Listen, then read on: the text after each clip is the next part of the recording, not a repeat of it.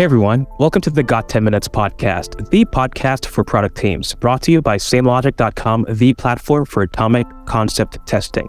Today we speak with Sandesh Shinde, who is the design lead at SAP. Hey Sandesh, welcome to the show.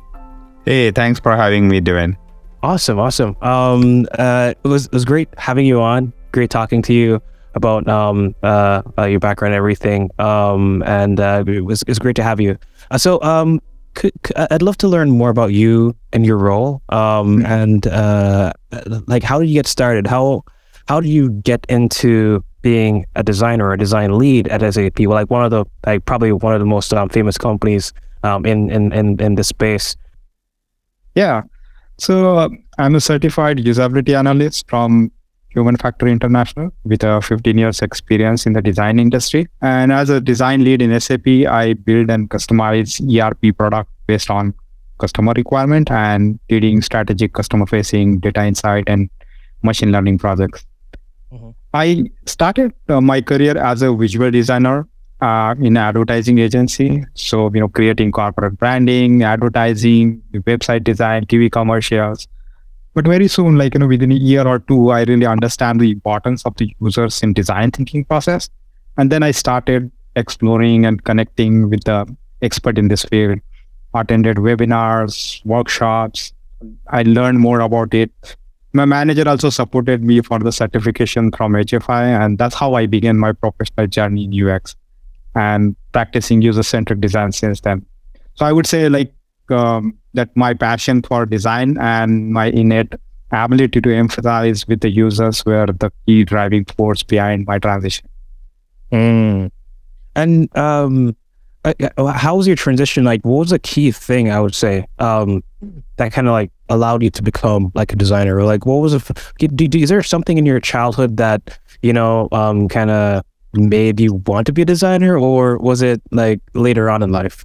Uh, yeah, it's like it's the beginning of my career. There is a very interesting story which I would like to tell you here. So um, let me take back, take you back uh, 15 years uh, when I was involved uh, in remodeling of our kitchen at home. So as a designer, I took a active role in helping the interior designer with a suggestion for the kitchen design. And when we presented uh, the first draft to our parents, uh, my especially my mom, because who spent most of the time in the kitchen, so she simply rejected it and said that it wasn't right because it didn't accommodate uh, the way she stored her kitchen items, utensils, and plates like that. So, and that was like you can say a change moment for me. Uh, that was a eureka moment for me. I, as I realized that we hadn't considered the primary user needs before going ahead with the design. And that's when I started, you know, exploring in the field of this user experience design, connecting with experts, and, you know, attending workshops. And that's how it started. Like that, that was a moment of a transition, or you can say a change. Mm. So it all started with your mom. Interesting. And now that has led you to become um, uh, the design lead at SAP. Uh, what has it, that experience been like? Um, and also for those who don't know, um, I'm pretty sure that's no one. Like, could you tell what S- SAP is? So um, I'm sure no most of them know SAP as a SAP or SAP, but they don't know what it stands for. So it stands for System Applications Product. Is one of the world's largest um, leading producer of software for the management of business processes. So one of the uh, well known for uh, ERP softwares. And again, ERP is like enterprise resource planning. So this, the people who don't know what is ERP, this is a type of software application system that allows businesses to manage their functions through one platform. So this can include marketing, sales, procurement, and human resource so ERP software allows different departments to communicate with each other and plan work accordingly. So, and apart from ERP software, SAP also has various different products ranging from CRM, supply chain management, HCM, BTP. So there are various products uh, for every business need.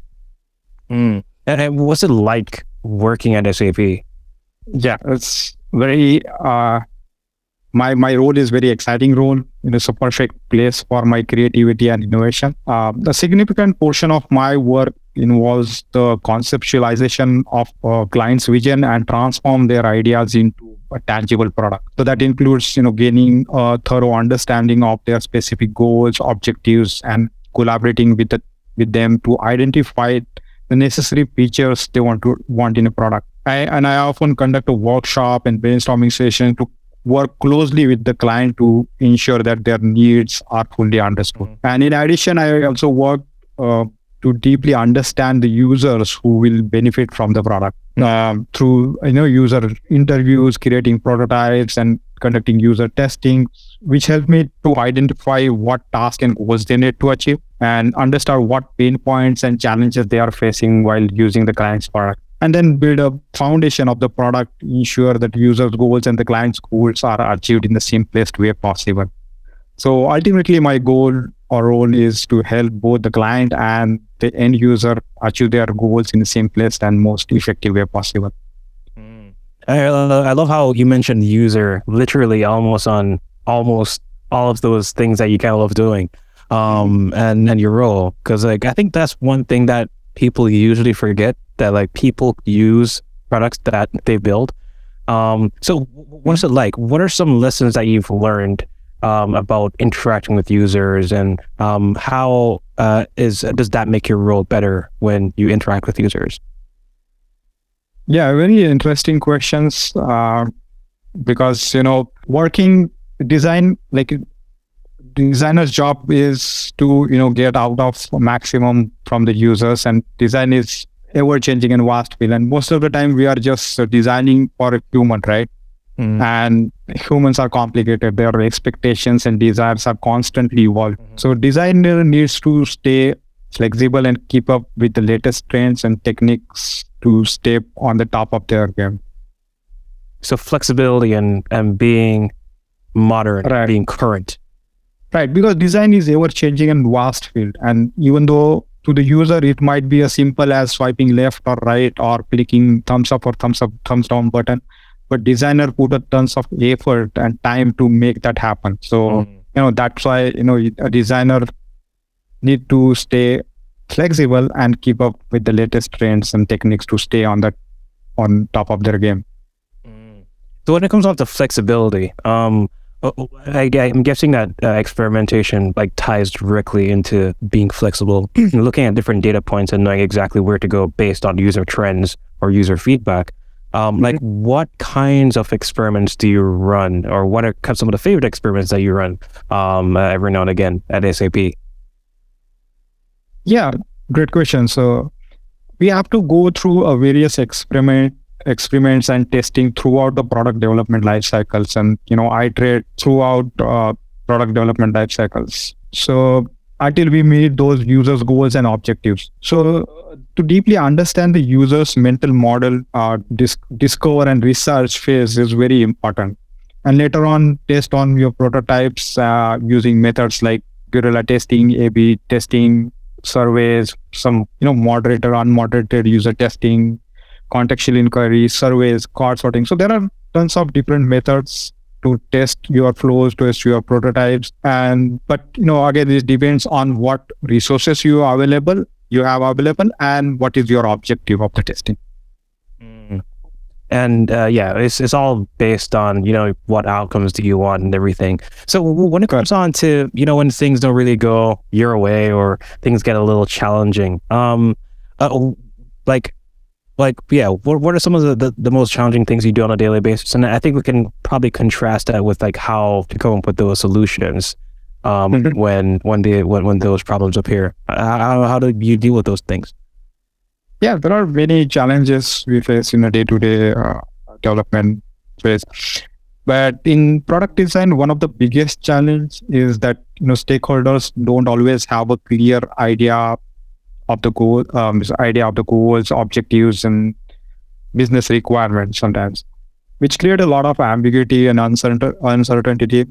So to address this, the discover and define phases are crucial in bringing everyone on the same page and refining the objectives. I, I conduct a user research, UX research workshop, brainstorming sessions, you know, map out those user journey, empathy maps, identify those their critical paths and visual storyboarding to better understand the user's perspective and overall the product vision. Mm. And this helps me to overcome that challenge and deliver better end product. Mm. Very important. And uh, when it comes on to you know um, interact with users, you know, like sometimes you have users saying many different things, like they're all over the place. You know, like how what, what's the best way to you know like condense all that information, or just like making sure that you're pro- providing a cohesive user experience based on all of that feedback. Like what what um what how do you approach those things?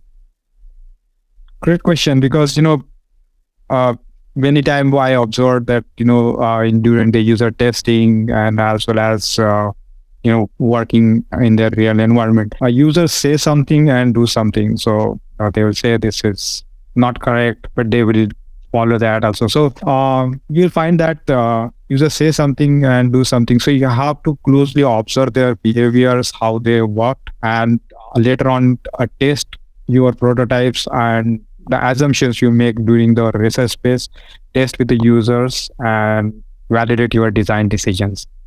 Mm, important. And uh, this is my last question here. Um, when it comes on to, um, you know, like weaknesses that you have and that you mm-hmm. weaknesses that you've turned into your strength. Um, I ask this question to everyone who comes on. Um. Like, what, what's one weakness that you you've turned into into your strength?